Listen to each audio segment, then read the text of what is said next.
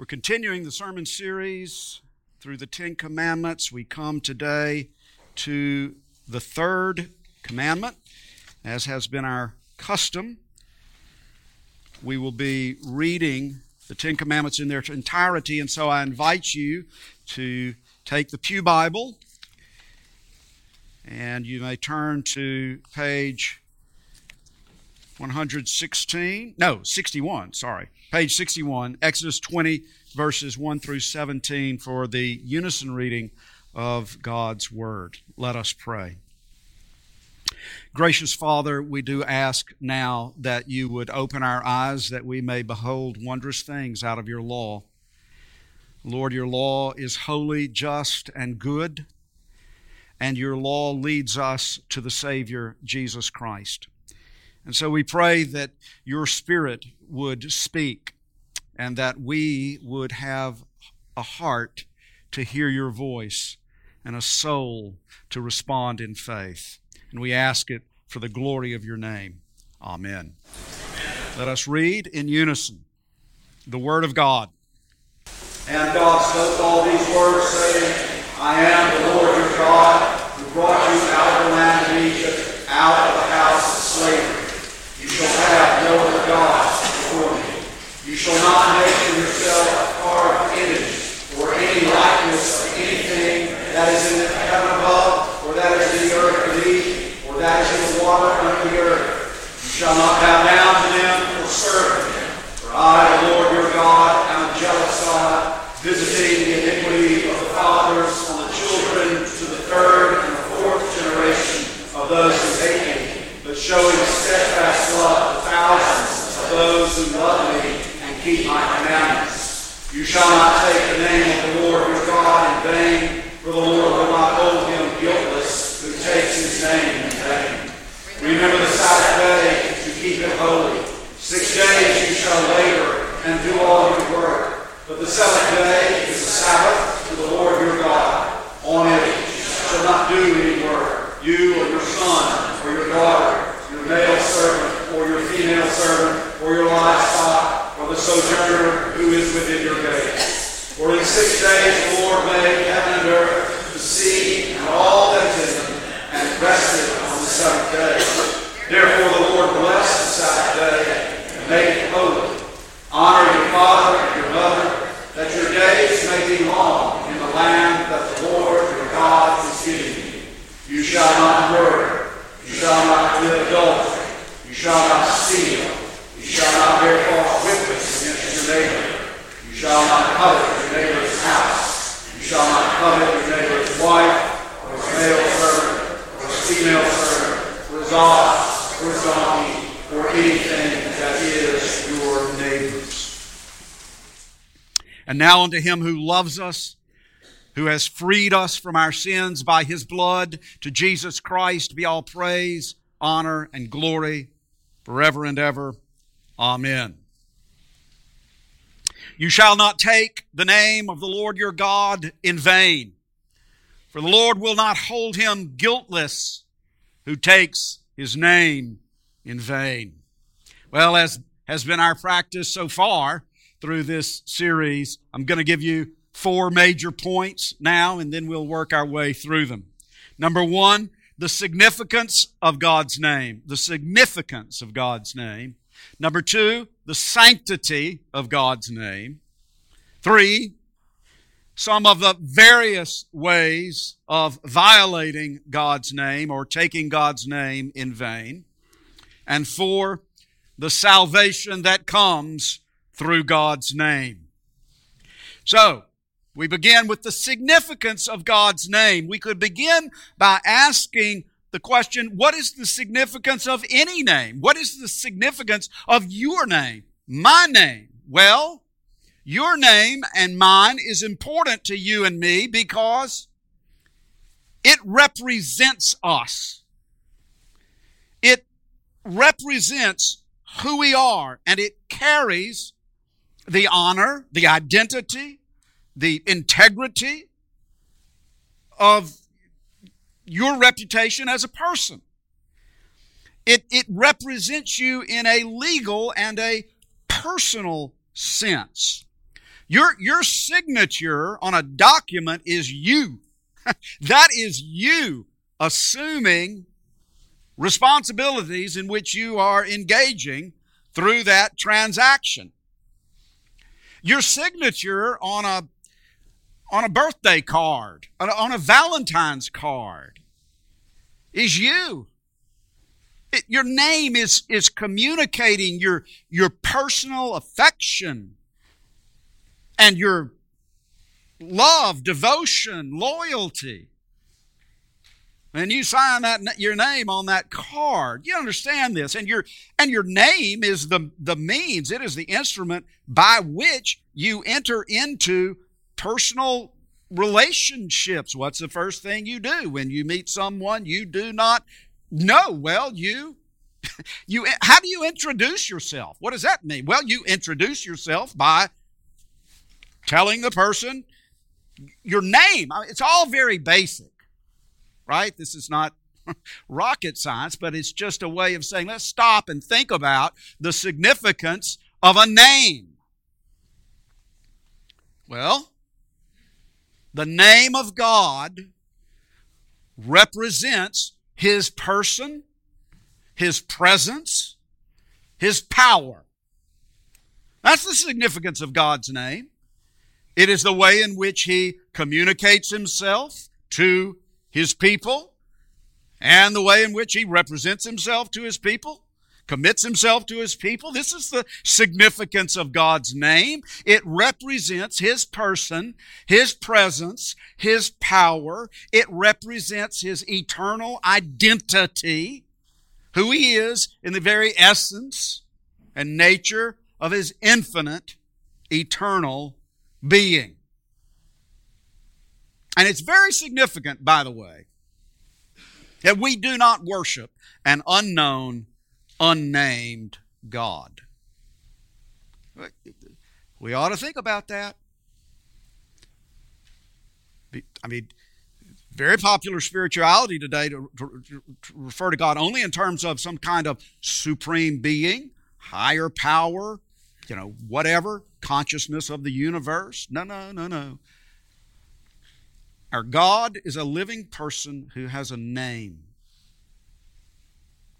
So that gets us to number two the sanctity of God's name, the holiness of God's name. You remember when God first revealed himself to Moses out of the burning bush? He revealed his, his personal name, that, that name by which he would enter into covenant with Israel. Yahweh, I am who I am. This is the personal name of God, which was considered by the Jews to be so holy that they would not even speak it for fear of abusing it. They would not even read it aloud when reading Scripture. And so uh, unto this day, they substitute the word, the Hebrew word Adonai, which means Lord, in every place that the name Yahweh actually occurs in Scripture. So, verse 7 reads, You shall not take the name of Yahweh your God in vain, for Yahweh will not hold him guiltless who takes his name in vain. That's the literal Hebrew. But you see the word Lord in all capitals as you do over and over and over again throughout your English translations. When you see the word Lord in the Old Testament in all capitals, it is telling you that the underlying Hebrew word is this covenantal name of God, the personal name of Yahweh. God's name is holy because God is holy. That means that God is set apart, set above, above and beyond all things, transcendent over his creation. There is none other, there is none like him. He is the one and only. Through the prophet Isaiah, the Lord Yahweh says, I am the Lord, that is my name. My glory I give to no other. So God's name represents Him to us in all of His holiness and glory. The same is true also for the other names or titles of God which the Scripture reveals. It would apply in this case, these cases also. The holiness of God's name, the sanctity of God's name applies not only to Yahweh and Lord, but also to the general name, God, and the other names, such as Father, or the Holy One, or the Shepherd, or any of the other names or titles of God given in Scripture, including, of course, Jesus Christ. All of them are to be spoken with reverence because all of them bespeak the infinite and eternal person, presence, and power of God. We learn from the scriptures how to speak to and speak about God and how to speak His name rightly. And listen, listen to the scripture over and. This is just a sampling. Oh Lord, our Lord, how, how majestic is your name in all the earth. You see, the Lord's name is majestic in all the earth because He is majestic in all the earth. That's the point. To refer to His name is to refer to Him. Psalm 113, from the rising of the sun to its setting, the you can do better than that. From the rising of the sun to its setting, the name of the Lord is to be praised. Again, the name of the Lord is to be praised because the Lord Himself is to be praised. To praise His name is to praise Him. His name represents and conveys His presence to us. As an affirmation of faith, we declare, as we did in the call to worship this morning, Psalm 124, our help is in the name of the Lord who made heaven and earth. Again, our help is in the name of the Lord because our help is in the Lord, and His name represents His presence and His power with us. The name of the Lord also represents the presence of God in His goodness, mercy, and steadfast love toward us. So we say in Psalm 1, 103, Bless the Lord, O my soul, and all that is within me, bless His holy we could go on and on and on with verses of scripture which speak God's name as representing Himself, His presence, His power, His very person. And therefore, we're still under number two, the sanctity of God's name. The third commandment teaches us to revere the name of the Lord our God and to speak it only with respect, faith, praise, love, honor, and thanksgiving in our hearts. Now, consider this when our Lord Jesus taught us how to pray, what is the first thing he taught us to request? The first petition of the Lord's Prayer. Therefore, it ought to be the first priority of our lives. Our Father, who art in heaven, hallowed it be thy name. That's the first priority of the Lord's Prayer. The hallowing, that is, the keeping holy of God's name. That is, that God's name would be honored, adored, revered, feared, and praised, and glorified above all. That was, that was first in Jesus' priorities of prayer. It corresponds to the third commandment. It's the positive application of the third commandment. Is it our first priority? And here's the reason it matters. If we don't have a holy, reverential regard for the name of the Lord, then we will not revere God Himself. If we treat God's name lightly, we will treat God lightly. If we disrespect God's name, we will disrespect God Himself. And that gets us to number three the various ways of violating the third commandment, the various ways of taking God's name in vain. The abuse of God's name is a serious offense.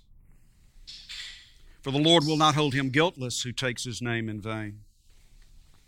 In fact, in the civil law of Old Testament Israel, to curse with, to curse with God's name was a capital offense. Leviticus 24:16 says, Whoever blasphemes the name of the Lord shall surely be put to death. And we understand that the civil judicial laws of Old Testament Israel no longer apply in terms of their specific regulations. But, but the principle remains. The principle remains. The law of ancient Israel tells us how serious an offense blasphemy is. And the third commandment stipulates that the Lord will not hold him guiltless who takes his name in vain. And what that means is this for the unrepentant, for the unrepentant blasphemer, cursing with God's name is still, spiritually speaking, a capital offense.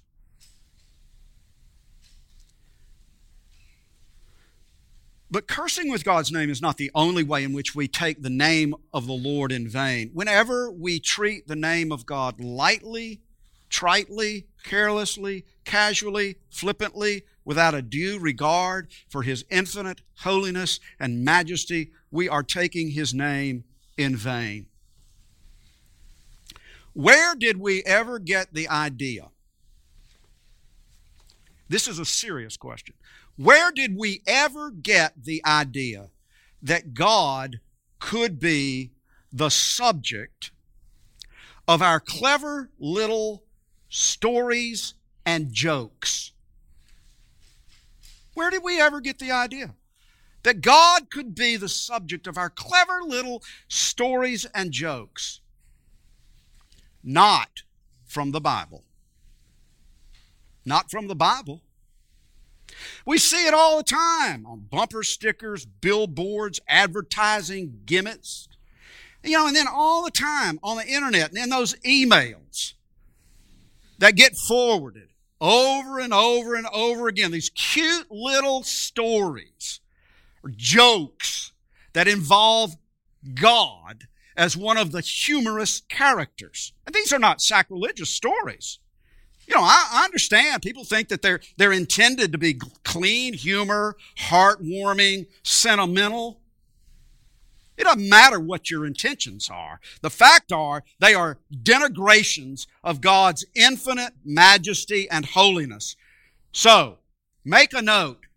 Don't forward to me any email or internet link that contains some little cute or humorous story about God. Don't do it. I will not think it's cute or funny. Okay? In previous generations of biblical Christianity, such trivialities and frivolities with the name of God would have been condemned as violations of the third commandment. We just don't know that anymore. That's all. We just don't know it. The third commandment also applies to oath taking and the way in which God's name is used or abused in any kind of testimony. Do you swear to tell the truth, the whole truth, and nothing but the truth? So help you God. Now, I know that there's some people today who would like to do away with that reference to God in that oath, but historically, our judicial system has, in fact, sought to protect, promote, and preserve the truth in legal testimony by referring to God as the supreme witness and judge. And this has direct reference to uh, not only the ninth commandment, but also the third commandment not to take the name of the Lord in vain. Perjury is a violation of the third commandment because a vow to tell the truth has been taken in God's name. And did you know we take sacred oaths in the life of the church. Did you know that? How about our five membership vows? We won't go through them all, but for example, do you pro- promise to serve Christ in His church by supporting and participating with this congregation in its worship of God and ministry to others to the best of your ability? Do you submit yourself to the government and discipline of the Evangelical Presbyterian Church and to the spiritual oversight of this church session? And do you promise to promote the unity, purity, and peace of the church? Those are sacred vows taken in God's name. And the Lord will not hold him guiltless who takes his name in vain. And there are baptismal vows by which the parents promise quote, to use every means possible, including faithful participation in the life of the church, to bring up their child in the nurture and discipline of the Lord. And then the members of the congregation vow to participate with these parents in the Christian nurture of the child so that in due time he or she may profess personal faith in Jesus Christ as Savior and Lord. These baptismal vows are sacred vows taken in the name of the Lord. And the Lord will not hold him guiltless who takes his name in vain. And of course, there are marriage vows. Will you have this woman to be your wedded wife? Will you have this man to be your wedded husband? To live together in the covenant of marriage? Will you pledge your faithfulness to her, to him, in all love and honor, in all duty and service, in all faith and tenderness, to live with her, with him, and cherish her, cherish him, according to the ordinance of God in the holy bond of marriage for as long as you both shall live. Will you? That's a sacred oath taken in the name of the Lord. And the Lord will not hold him guiltless who takes his name in vain. All of these vows which in our society today, even, even, even in the life of the church, are taken rather lightly. All of them have to do with the third commandment. And there's more. there's more. For example, if you have been baptized, whenever, wherever, if you've been baptized, think about this. In whose name? In whose name? In whose name were you baptized? In the name of the Father and of the Son and of the Holy Spirit. The name of the triune God is written upon you. You bear His name. And so do I.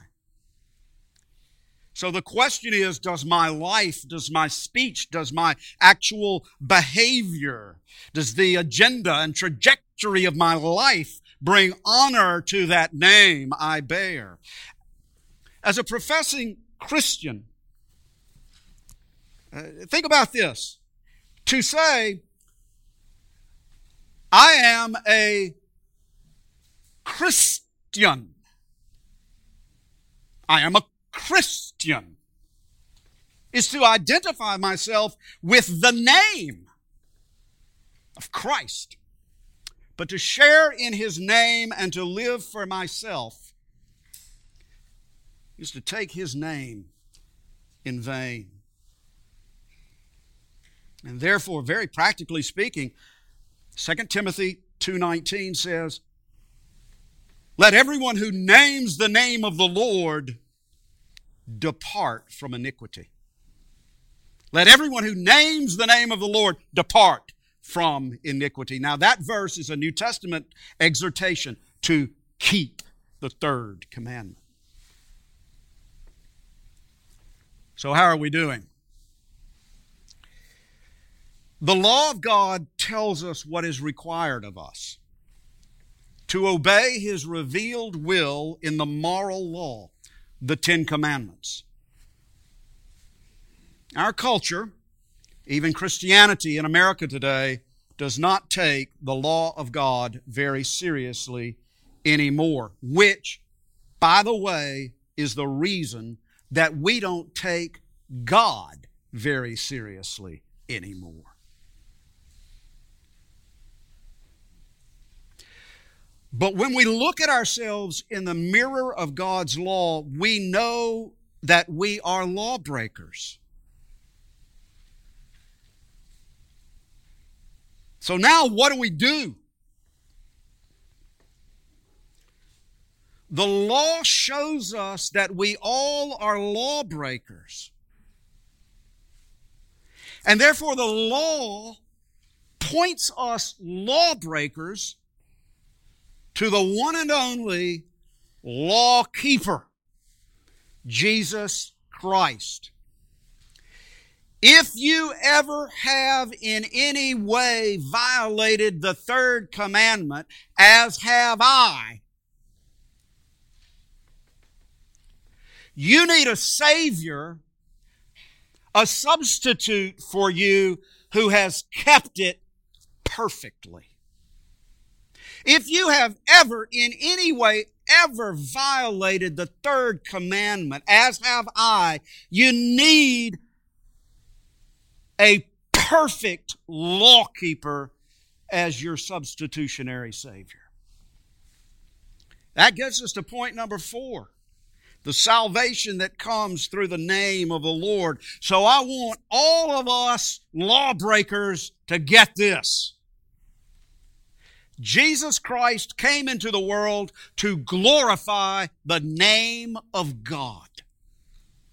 That was his purpose. During the last week of his earthly ministry, the Passion Week, as he consciously, knowingly contemplated his sacrificial death on the cross, Jesus said, John chapter 12, Now is my soul troubled. And what shall I say? Father, Save me from this hour. But for this purpose I have come to this hour. Father, glorify your name. That was Jesus' prayer as he faced the cross. Jesus was referring to his death on the cross. And you see, for the sake of the glory of his Father, for the sake of the glory of God's name, Jesus submitted himself to death on a cross because his death on that cross would bring glory to the name of God through the salvation of sinners, you and I, who take the name of the Lord in vain. Stay with me a step further. Earlier in this sermon, we noted that under Old Testament Israel's civil law, blaspheming the name of God, including false testimony using God's name, was a capital offense punishable by death. Well, for what crime was Jesus convicted and on what grounds was Jesus sentenced to death? on the night in which he was betrayed, and he then stood before on trial before the Sanhedrin, the high priest said to Jesus, I adjure you by the living God, tell us if you are the Christ, the Son of God. He was on trial before the Supreme Court. I adjure you by the living God, tell us if you are the Christ, the Son of God. And Jesus said to him, you have said so. And that was Jesus' way of saying yes. In the manner of speech of that day, under oath, adjured by the high priest to testify with the living God as his witness. In the name of the Lord, Jesus said, Yes, I am the Christ, the Son of God. And what was the response? The high priest tore his robes. He has uttered blasphemy. What is your judgment? They answered, He deserves death. Leviticus 24 16. Whoever blasphemes the name of the Lord shall surely be put to death. That was the conviction which ultimately sent Jesus to the cross. Violation of the third commandment. Of course, Jesus was wrongly convicted and unjustly sentenced to death. Of course not. Jesus did not violate the third commandment. He was wrongly convicted and unjustly sentenced to death. But here's the reason that that matters to you and me. You and I are the guilty ones, right? We are the blasphemous lawbreakers who have taken the name of the Lord in vain, which means we are the ones who deserve death. But for the glory of God's name, Jesus took the place of lawbreakers. In my place, condemned, he stood. He suffered the righteous for the unrighteous. He did not take the name of the Lord in vain. He did not deserve death, but for the glory of God's name, He took our place and bore our sins. He bore our sins in His own body on the tree. And therefore, for everyone who believes, there is salvation full and free in His name. Remember what the angel said to Joseph? You shall call his name Jesus, for he will save his people from their sins. And so the scripture says there is salvation in no one else, for there is no other name, no other name given under heaven by which we must be saved. And everyone who believes in him receives the forgiveness of sins through his name.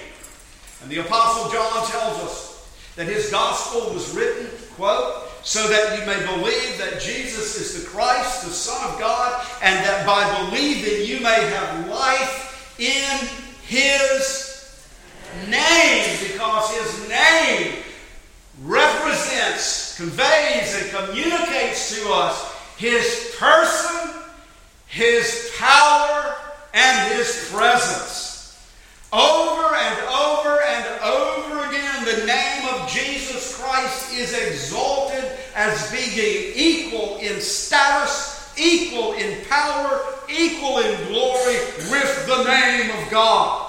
The name of Jesus represents and conveys to us the person, the presence, the power of the living God. And Philippians 2 9 through 11 says it as clearly as it can be said. Therefore, God has highly exalted him and bestowed on him the, come on, bestowed on him the name that is above every name. That at the name of Jesus, every knee should bow in heaven and on earth and under the earth, and every tongue confess that Jesus Christ, listen to this, is Lord, Lord, Lord, the great I am who I am, the one who spoke to Moses out of the burning bush, the one whose name is not to be taken in vain. Jesus Christ is Lord to the glory of God the Father. Therefore, brothers and sisters in Christ, here's your take home. Here's your take home. Colossians 3:17. Whatever you do, in word or deed, do everything in the name of the Lord Jesus, giving thanks to God the Father through him. And 2 Thessalonians 1:12, may the name of our Lord Jesus be glorified in you. May the name of the Lord Jesus be glorified in you. To God be the glory. Amen. Let's pray. Father, we thank you for such a great salvation that you have worked for us in your Son, Jesus Christ. Grant us grace, O Lord, that we might never shame your name, but only glorify it in word and deed. Christ our Savior. Amen. Now, in response to the glorious gospel of our Savior Jesus Christ, we stand to affirm our faith with the Philippian Creed. which we just referred. We have the whole gospel, as it were, encapsulated in this passage. Christians, in whom do you believe? You believe in Christ Jesus, who though he was in the form of God, did not count equality God a thing to be grasped, but made himself nothing, taking the form of a servant, being born in the likeness of men, and being found in human form, he humbled himself by becoming obedient unto death, even death on a cross. Therefore God has highly exalted him and given him the name that is above every name, so that at the name of Jesus every knee should bow in heaven and on earth and under the earth, and every tongue confess that Jesus Christ is Lord, to the glory of God the Father. Amen.